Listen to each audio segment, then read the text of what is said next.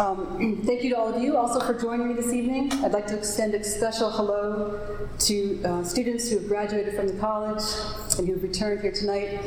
It's nice to see familiar faces. Welcome back.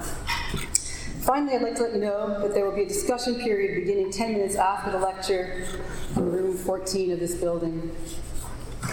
Okay. My lecture is entitled Courage, Insight, Sympathy, and Solitude The Genealogy of the Noble Type in Part 9 of Beyond Good and Evil. What is noble? Friedrich Nietzsche prompts us to ask this question by using it as the title to the ninth and final part of Beyond Good and Evil. The question is a good one, for we use the word noble ambiguously. Speaking of politics, we use it to designate someone in the ruling class of an aristocracy. Speaking spiritually, or in terms of character, we use it to describe a soul with refined sensibilities. Some readers of Plato use the word to encapsulate the contradictory ideals of the Athenian gentleman, according to which self sacrifice is both good and bad, desirable and undesirable. None of these definitions captures what Nietzsche means by noble. What then is noble? Nietzsche addresses this question in Part 9 by means of a genealogy of the noble human type as it has evolved over time and in various political regimes.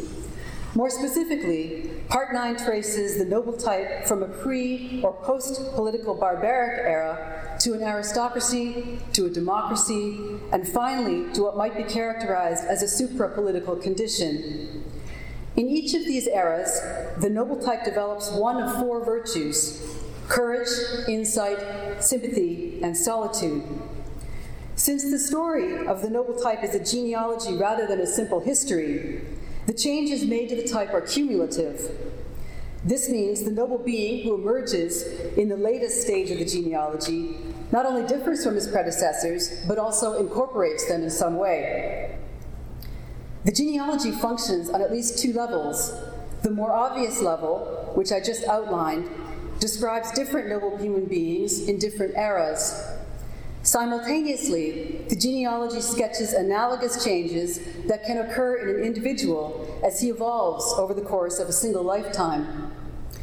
For the purpose of continuity, I will carve a middle road between these two narratives and will speak as though we were following a single character, moving through different historical and political eras and evolving as he does so.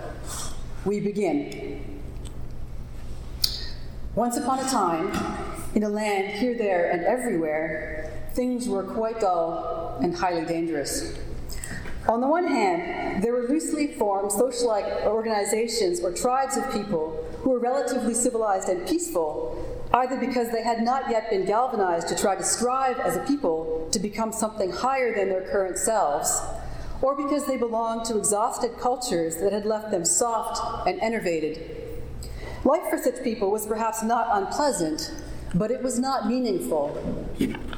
On the other hand, there were human beings whose nature was still natural, barbarians in every terrible sense of the word, men of prey who were still in possession of unbroken strength of will and lust for power. It is here, in this cast of human beings, that we find the source of great danger. And it is in this group that we first meet the noble human being in its youngest and simplest form, for the noble type constituted this group. By characterizing these noble human beings as barbaric, Nietzsche means that they were untamed, ferocious, and audacious.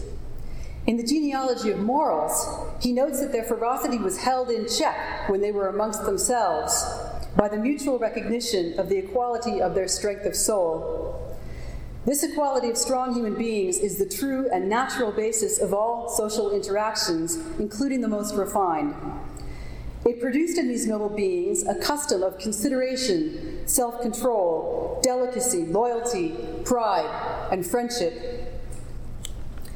The refined behavior they exercised amongst themselves, however, was counterbalanced by great brutality when they were confronted with strangers who were not their equals in power. Speaking of the barbarian's behavior in such circumstances, Nietzsche says, Once they go outside, where the strange, the stranger is found, they are not much better than uncaged beasts of prey. There they savor a freedom from all social constraints. They compensate themselves in the wilderness for the tension engendered by protracted confinement and enclosure within the peace of society. They go back to the innocent conscience of the beast of prey as triumphant monsters who perhaps emerge from a disgusting procession of murder, arson, desecration, and torture, exhilarated and undisturbed of soul as if it were no more than a student's prank, convinced they have provided the poets with a lot more material for song and praise. Given this vivid de- depiction of the noble type, we should not be surprised to learn that in the pre and post political age with which we begin our genealogy, the meeting of these peaceful, enervated peoples and the ferocious noble type was truly terrible. The barbaric nobles hurled themselves upon the weaker tribes. Their victory was brutal, absolute, and assured. Nietzsche claims it was not primarily their superiority in physical power that guaranteed their victory. Rather, it was their superior strength of soul. He says they were more whole human beings, which means at every level more whole beasts. What does Nietzsche mean by equating the whole human being with the whole beast? We are more familiar with the idea that what is human is distinct from and even opposed to the bestial. The noble barbarian's ferocity is the most obvious place for us to begin searching for an explanation of the connection between the human and the beast. We might be inclined to associate ferocity with beasts and courage with human beings on the grounds that ferocity does not involve knowledge, whereas courage does. According to this opinion, the courageous man knows the danger he confronts or might confront but he's able to gird his loins and face it. When we think further about this distinction, we might conclude that only the philosopher has knowledge. Hence, we deny courage to any other human being but him. If we push even farther in this direction, we might find that courage slips entirely out of existence with a slight whimper. Nietzsche does not take this path.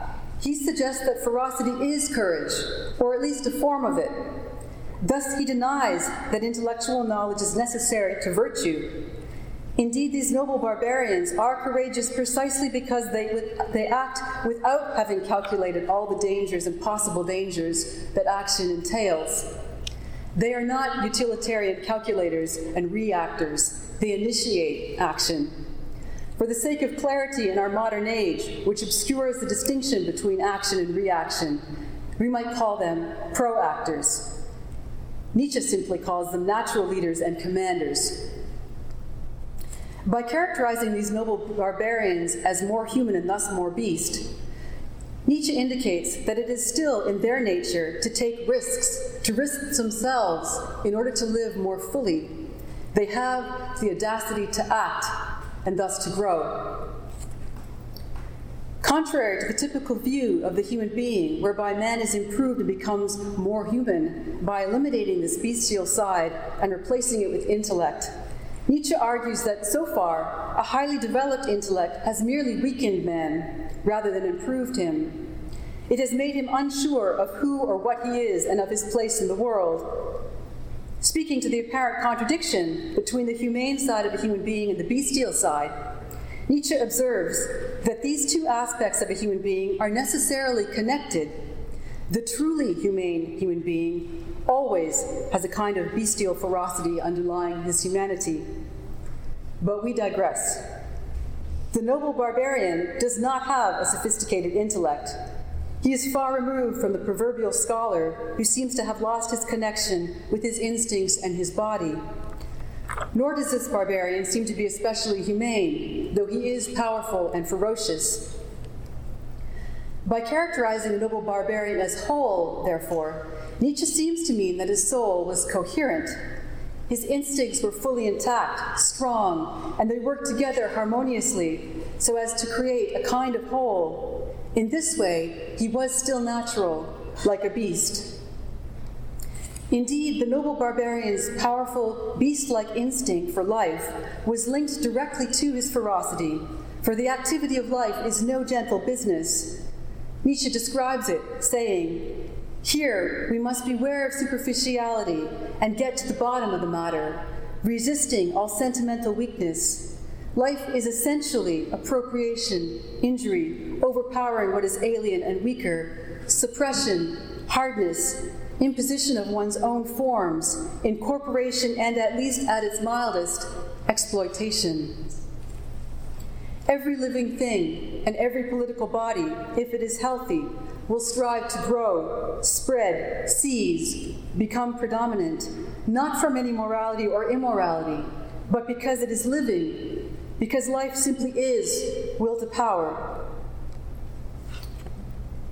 let us pass quickly over the terrible bloodshed and the multitude of horrors that must have accompanied the noble barbarian's conquest of the more peaceful tribes and move directly to what follows. In conquering these formless people, the noble barbarian imposed the strict order of his own soul upon them. He arranged them hierarchically, thereby founding the first state, which is always an aristocracy. As a member of the noble human type, he had the unique capacity to create moral doctrines with a positive or content rich account of the good.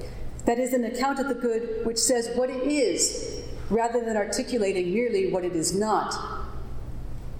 This capacity is crucial for founding a regime in a pre or post political circumstance, for only a content rich account of the good can serve as a goal with which society can be pulled into existence out of nothing, created ex nihilo, that is, without a previous positive good that it can modify or against which it can react. In fact, it is fair to add to our earlier description of the formlessness and softness of the conquered peoples that they were formless precisely because they lacked a positive principle by which to order themselves which would give their lives meaning. To say this is not to diminish the oppression of these formless people by the newly established aristocracy. Nietzsche acknowledges that in an aristocracy, countless individuals are reduced, lowered to incomplete human beings in order to support those in the higher classes. That fact, however, is not a decisive argument against aristocratic regimes. Every regime mirrors the activity of life. Thus, no regime can escape the charge of exploiting and lowering some group of people. What then is the proper basis upon which to evaluate regimes? Nietzsche argues that the true standard for evaluation is the degree to which a regime contributes to what he calls the enhancement of the type man if we consider which regime is responsible for having enhanced man the most, then aristocracy wins the contest hands down. In order to make sense of this troubling and remarkable claim, let us return to our narrative. Our ferocious barbarian took his place in the leading ranks of the aristocracy. He never questioned his right to rule. He hardly thought about his superiority. He simply felt it, assumed it, and acted in accordance with this feeling. After some period of time, however, the hierarchical order that the noble barbarian instinctively created began to have an effect on the noble aristocrat. It developed a new feeling or pathos in him, a pathos of distance. That is, he developed a new way of experiencing the world, a kind of perception for hierarchy, for distinctions between high and low, noble and base. And then something very peculiar and mysterious occurred. The pathos of distance regarding the external world eventually gave rise to an analogous pathos with respect to his own soul. Whereas he had never been interested previously in his internal experiences or found them meaningful, with the birth of this new pathos, he developed insight, the second of the four virtues. He looked into himself and yearned for ever widening distances within his soul, as a result of this yearning, he began for the first time to transform himself. He articulated for himself the various components of his soul, pushing them apart in the process, so that his soul was, in a way, stretched. It now comprehended more than it had previously. More specifically, the noble aristocrat soul now encompassed the barbarian soul while also going beyond it. Nietzsche calls this increase in the soul's comprehensiveness an enhancement. We are now in a better position to understand Nietzsche's remarkable claim that aristocracy has been the best regime. It has been the only regime to enhance man. More than this, man has never been enhanced independently of an aristocracy and its effects. In Nietzsche's own words, every enhancement of the type man has so far been the work of an aristocratic society, and it will be so again and again a society that believes in the long ladder of an order of rank and differences in the value between man and man, and that needs slavery in some sense or other. Without the pathos of distance that grows out of the ingrained difference between the strata, when the ruling caste constantly looks afar and looks down upon subjects and instruments, and just as constantly practices obedience and command, keeping down and keeping at a distance, that other, more mysterious pathos could not have grown up either the craving for an ever widening of distances within the soul itself, the development of ever higher, rarer, more remote, farther stretching, more comprehensive states. In brief, simply the enhancement of the type man, the continual self overcoming of man, to use a moral formula in a supramoral sense. This soul enhancing process cannot continue indefinitely. As with any regime, the aristocracy cannot last forever. The very attributes of discipline, intolerance, conservatism that enabled it to overcome unfavorable conditions and to create tougher, stronger human beings in whom character traits become clearly defined and deeply ingrained eventually lead to the regime's downfall. A day arrives when the conditions become more fortunate and the tremendous tension in the aristocratic regime decreases. At one stroke, the bond and constraint of the old discipline are torn.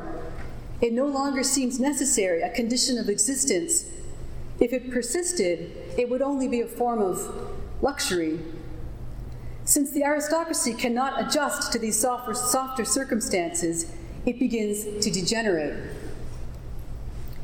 Nietzsche defines corruption in general as the expression of a threatening anarchy among the instincts and of the fact that the foundation of the affects, which is called life, has been shaken.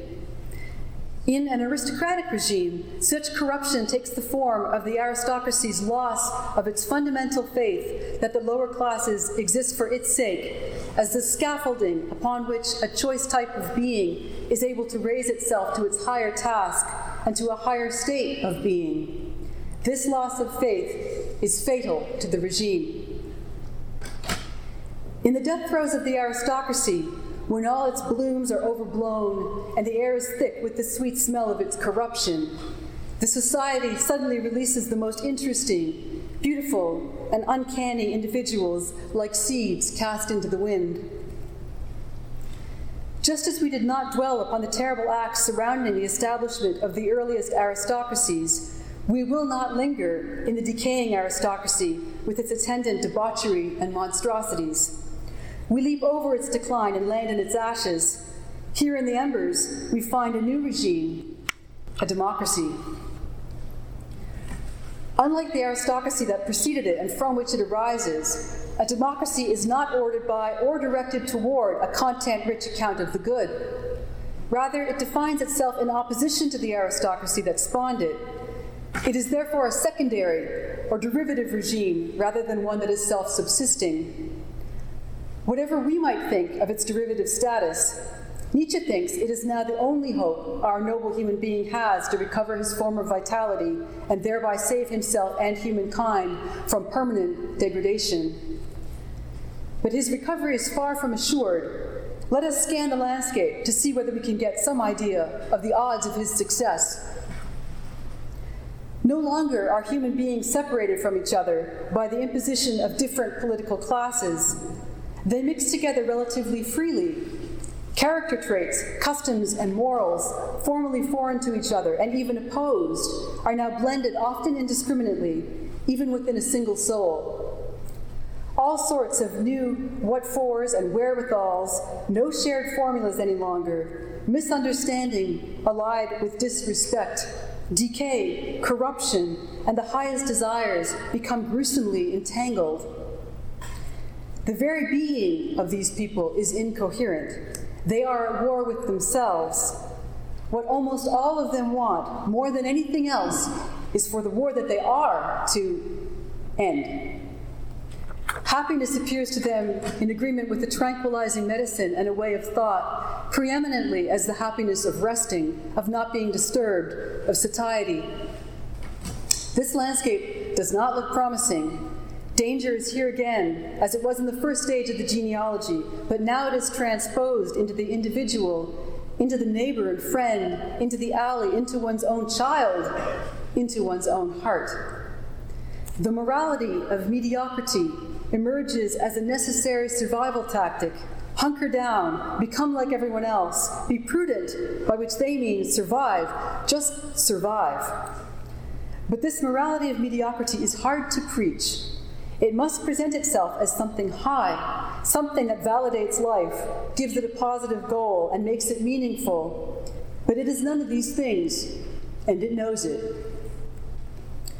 What is needed now, above all else, is a new positive goal or good. But the creation of a positive good depends upon the one type of being who can create a content rich good, the noble type. Where is our noble being? Did he survive the transition to democracy? Is it even possible for him to have survived?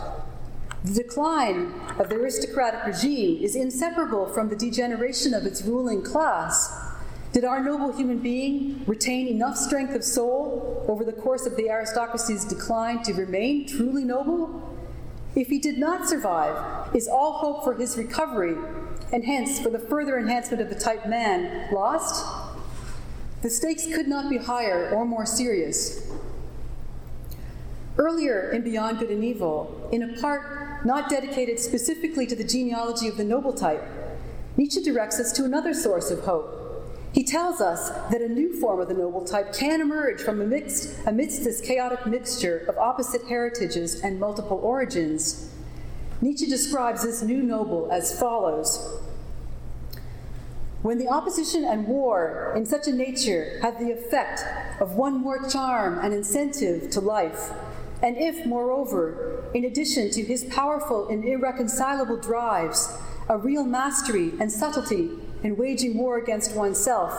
In other words, self control, self outwitting, has been inherited or cultivated too.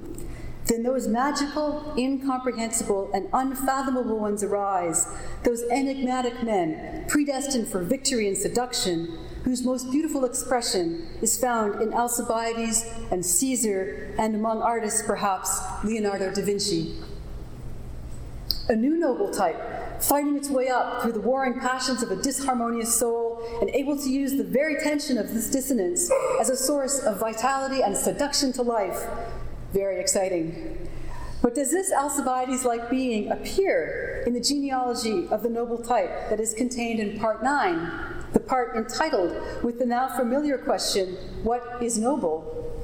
If he does, he certainly does not leap fully formed onto the stage. Our question shifts from what is noble to where is the noble. In the age of the barbarian, the noble type was readily identifiable by its ferocity and its free exercise of its form giving capacity. In the aristocratic era, we were sure to find a noble human being within the ruling class, so long as the aristocracy was healthy. By contrast, it is not so easy to find our noble being in the democratic age.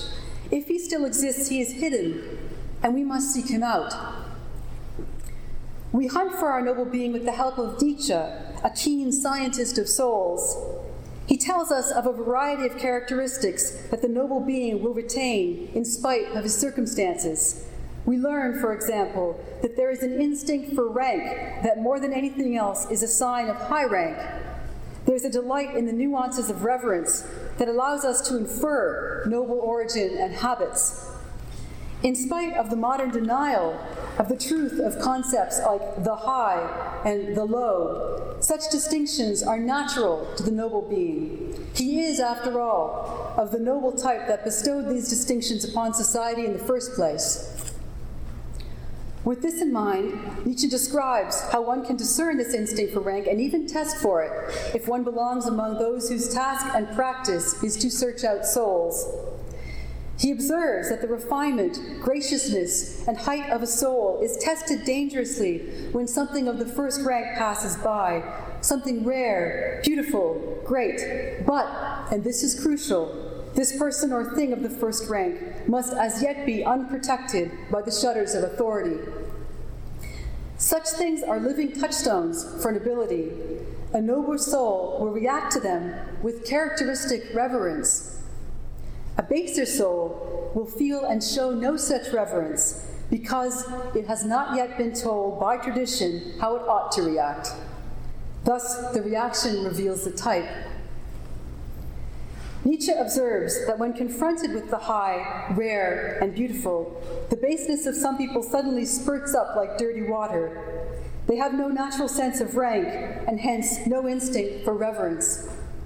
Envy, the desire to destroy the high and the rare, is an even more decisive indicator of baseness. No passion is more foreign to nobility than envy. By contrast, when the noble soul encounters these same things, there is a reflex of silence, a hesitation of the eye, a cessation of all gestures that express how this soul feels the proximity of the most venerable. In this reaction, we see a decisive flash of the noble soul. More lessons. We learn that the noble soul knows itself to be at a height even when the political distinctions of an aristocracy no longer exist, this soul will continue to accept the fact of its egoism without any question mark, also without any feeling that it might contain hardness, constraint, or caprice, rather as something that may be founded in the primordial law of things. Another clue language fails such a soul, for words are acoustical signs for concepts. Concepts, however, are more or less definite image signs for often recurring and associated sensations for groups of sensations. To understand one another, it is not enough that one use the same words. One also has to use the same words for the same species of inner experience.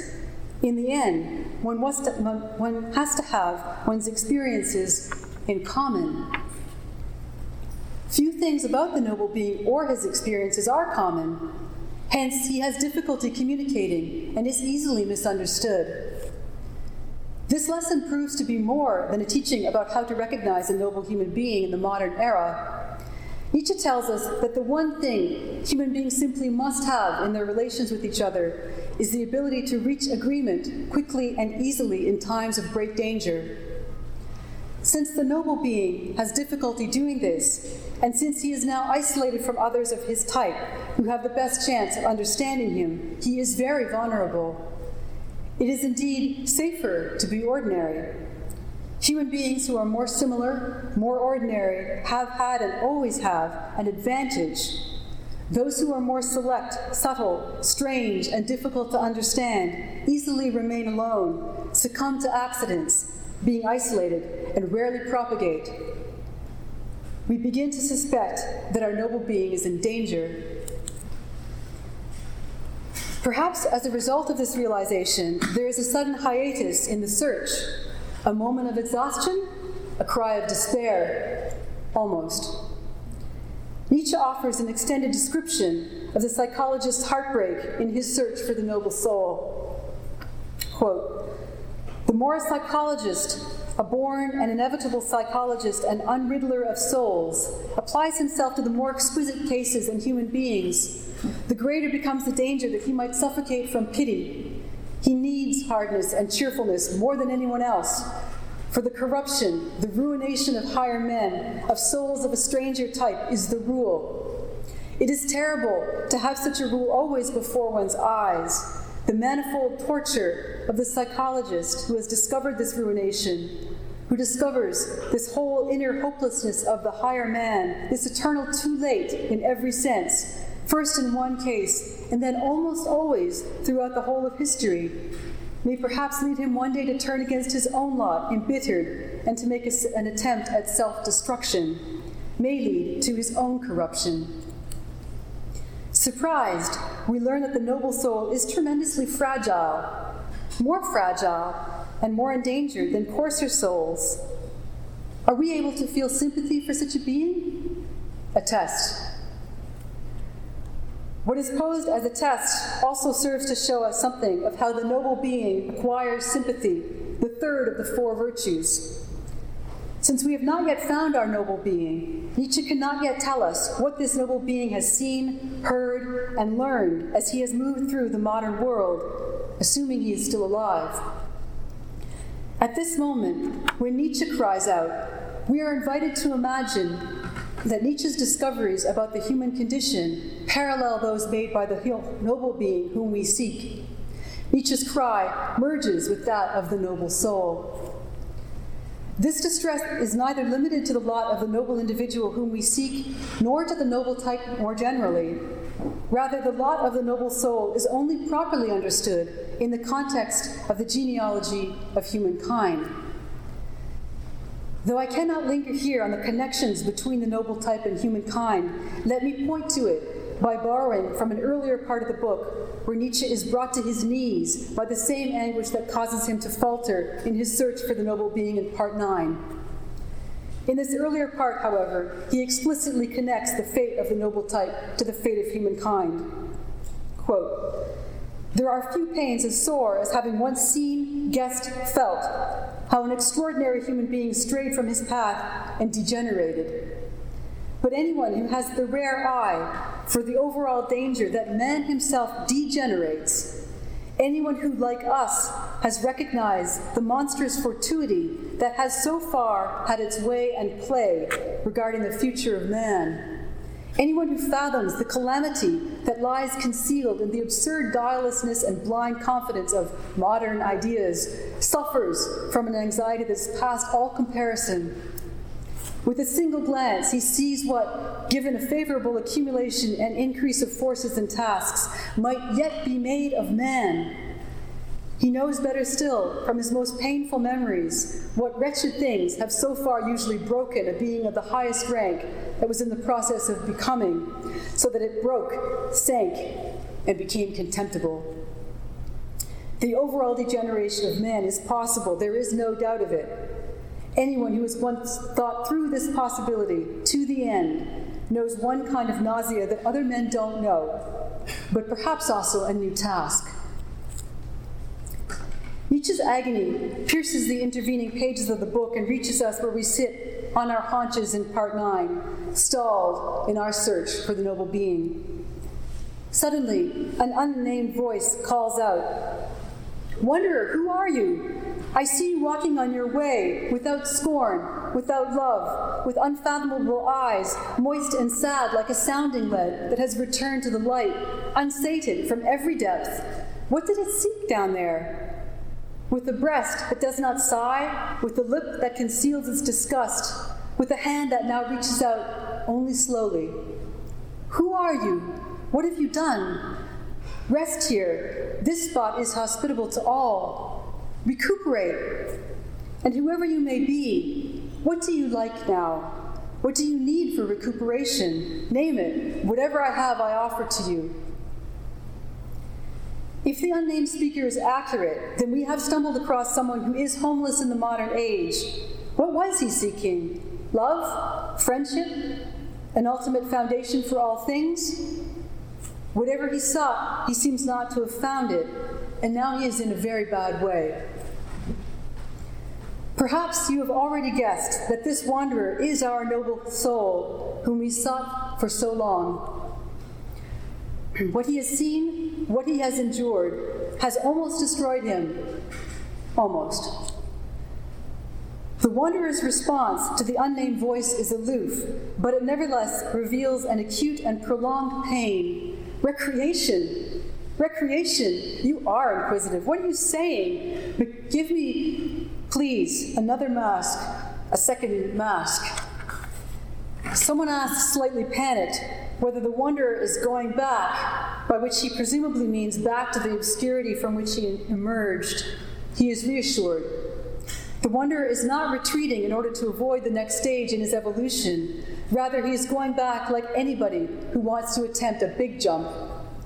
He's withdrawing from society temporarily in order to recuperate and regain enough strength to transform himself from a wanderer into a new kind of commander.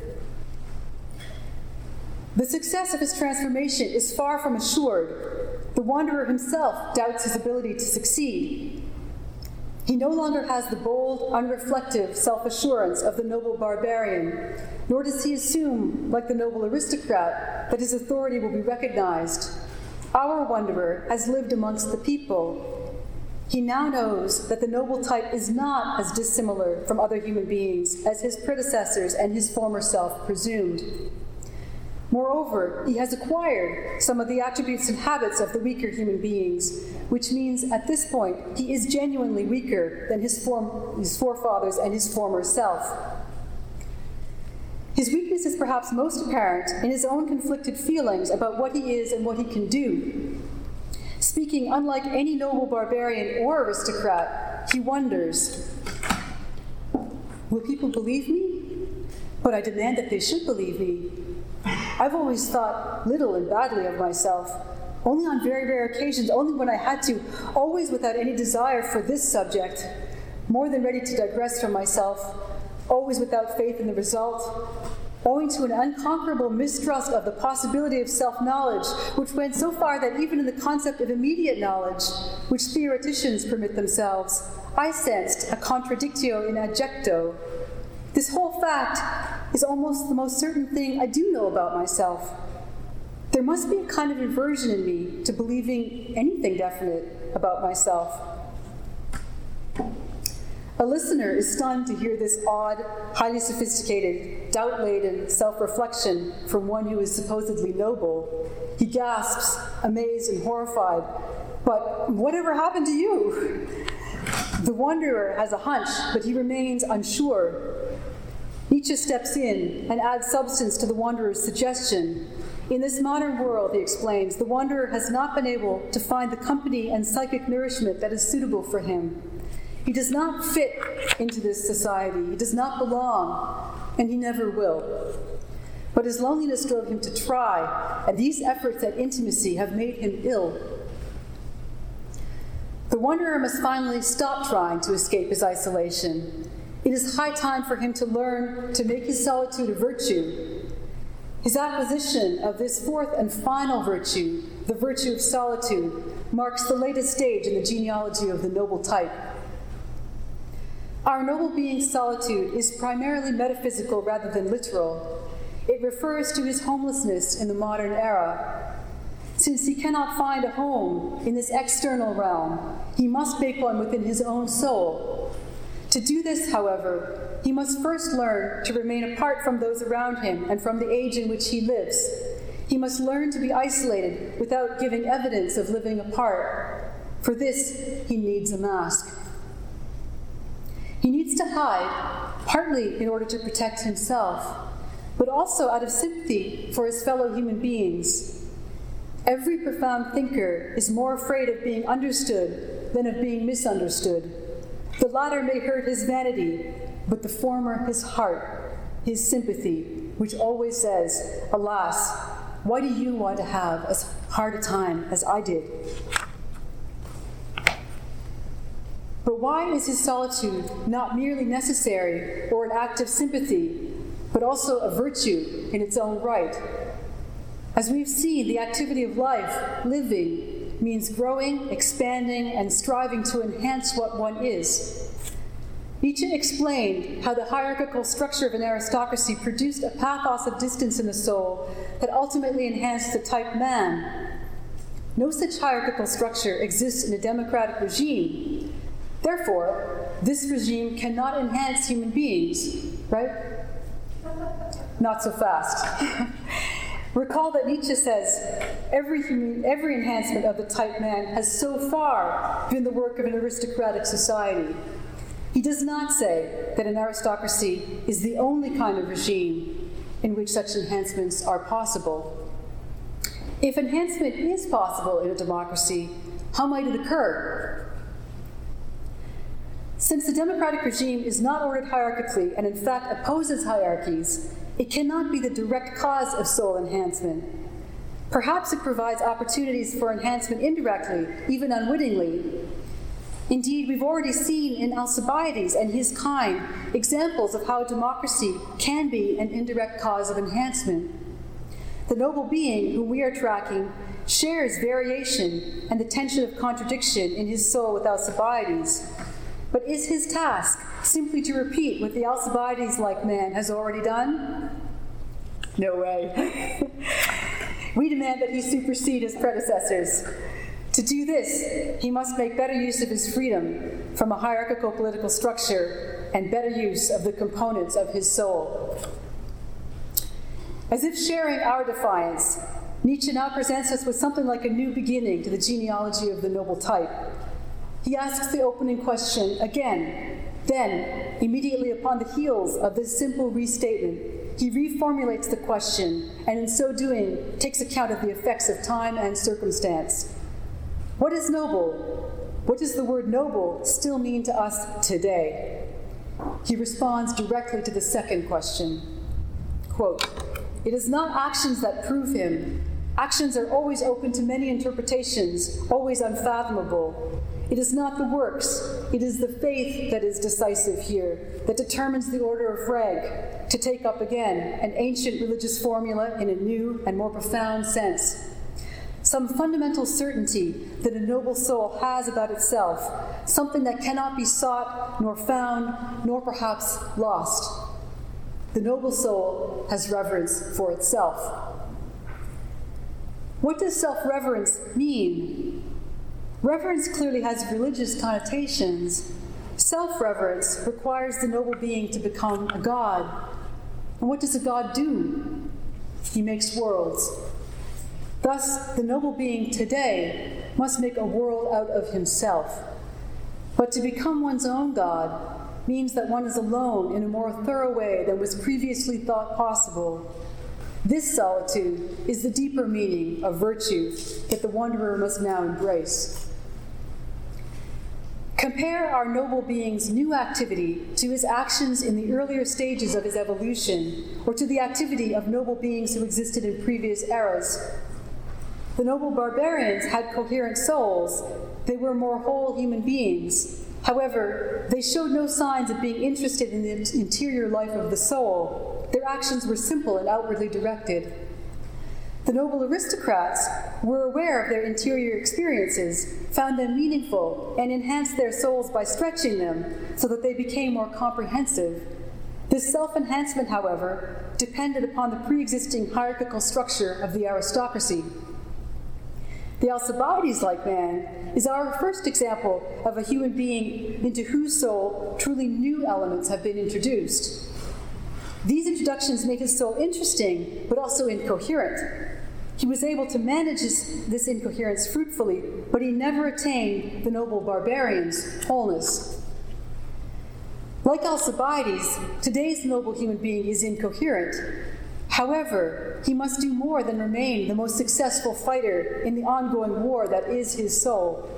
He must create a whole out of the chaos that he is. He must do this self consciously, meaningfully, and without a political structure to direct his soul enhancing activity. If he can do this, he will become a kind of philosopher God who dwells in his own soul like a God in his world, he will become the most comprehensive soul, which can run and stray and roam farthest within itself, the most necessary soul, which out of sheer joy plunges into chance, the soul which, having being, dives into becoming, the soul which has but wants to want and will, the soul which flees itself and catches up with itself in the widest circle, the wisest soul which folly exhorts most sweetly the soul which loves itself most, in which all things have their sweep and countersweep and ebb and flow. If he can do this, he will have encompassed and thus surpassed the greatest achievements of his forefathers. If he can do this, he will become a creating commander, the like of which the world has never seen. If. Thank you.